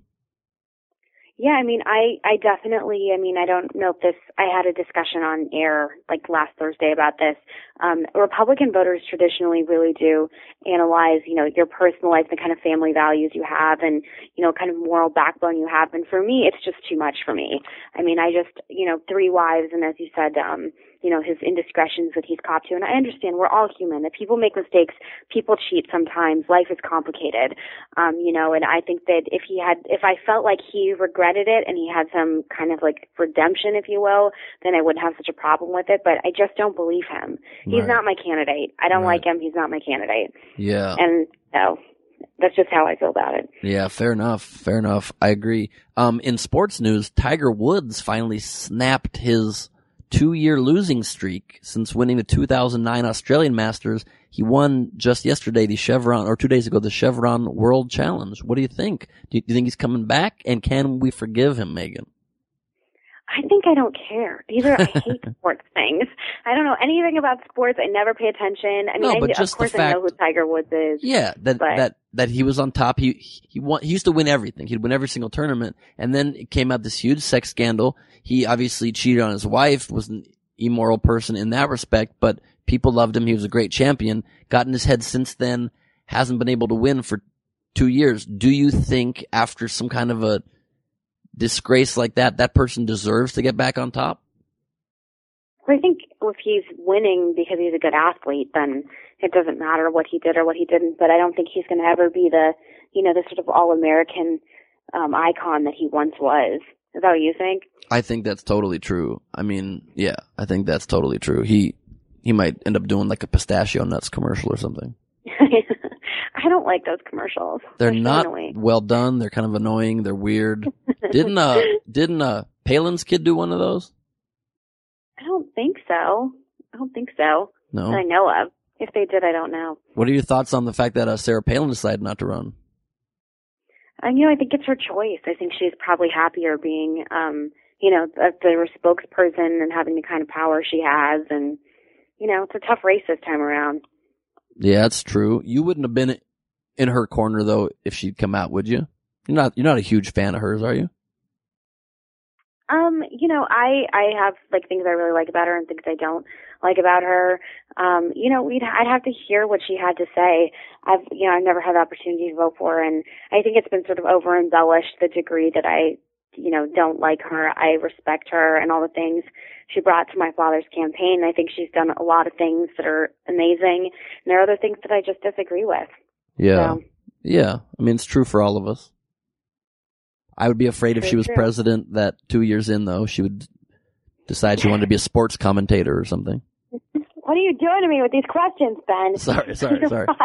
Obama's going on a 17 day holiday. Um, yeah, it's ridiculous. That's a, a that's absurd. It's really long. I know. I think it's ridiculous. He's going on such a long vacation.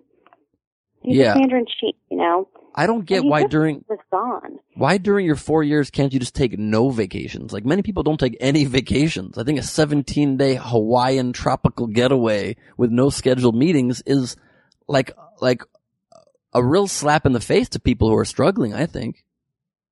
Yeah, I mean, I think it's I think it's inappropriate to take that much time up. I mean, I do think politicians and the president can have some allotted amount of time off. Um, you know, if they will, like some, you know, weekends off and whatever, and Christmas off. But I think it's an absurd amount of time to be taking off, especially in, you know, the unemployment is at 9.8 percent. Um, you know, there's a lot of crazy things going on, and Nine I point think eight. it's ridiculous. No, it came down to eight point six. 8.6. All right, well, It just came Okay. out. It just came out. The this is just like I think at the end of yesterday. So you might have missed the uh, story, but the report just came out. 8.6, 120,000 jobs added. But of course, there's a lot of seasonal jobs boost that, and 15,000 of those dropped out. that's still absurdly high. It's crazy high.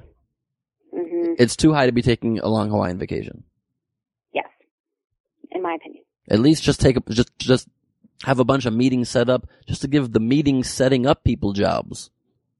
Yes, I agree. Create some I job for crying agree, out loud. Ben.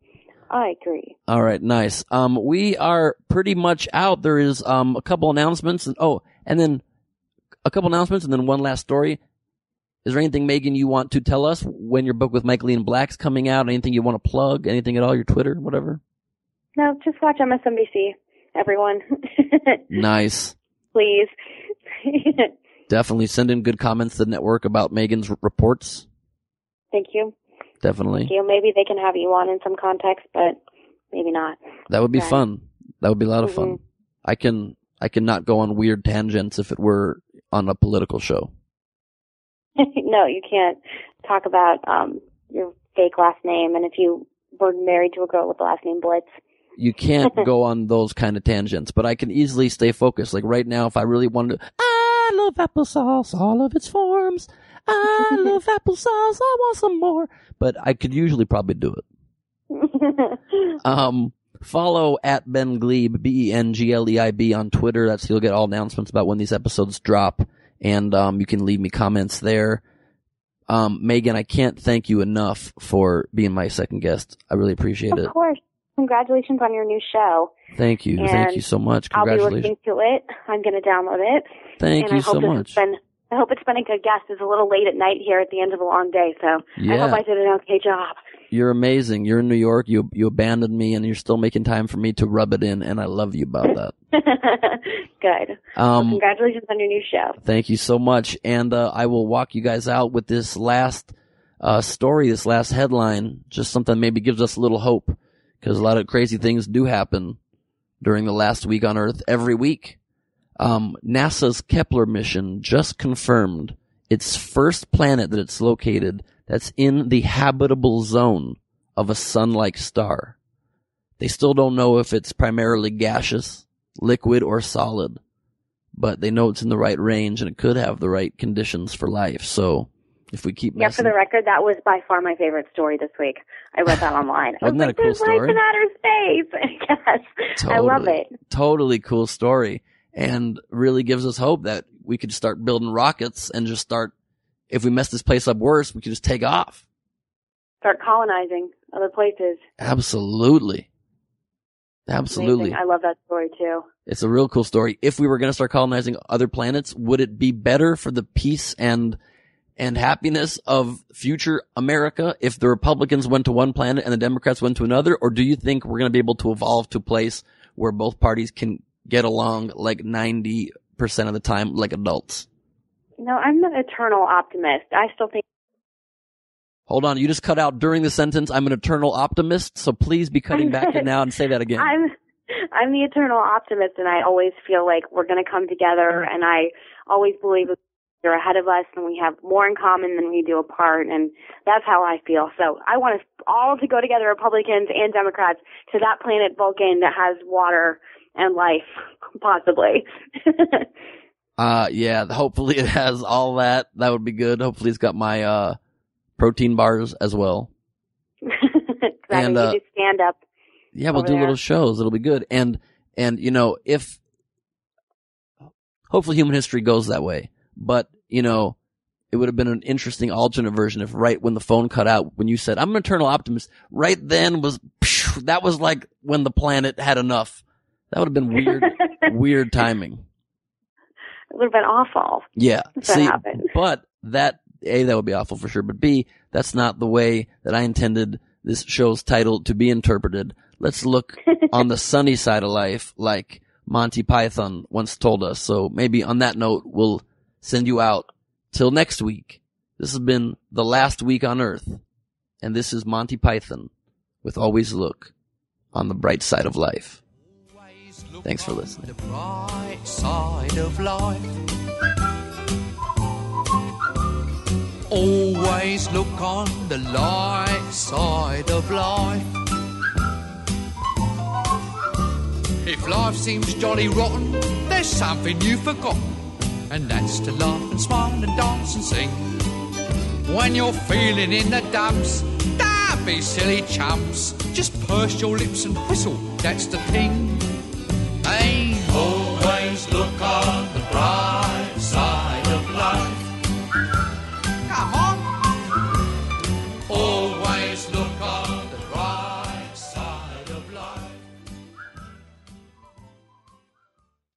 This has been a production of Smodcast Internet Radio.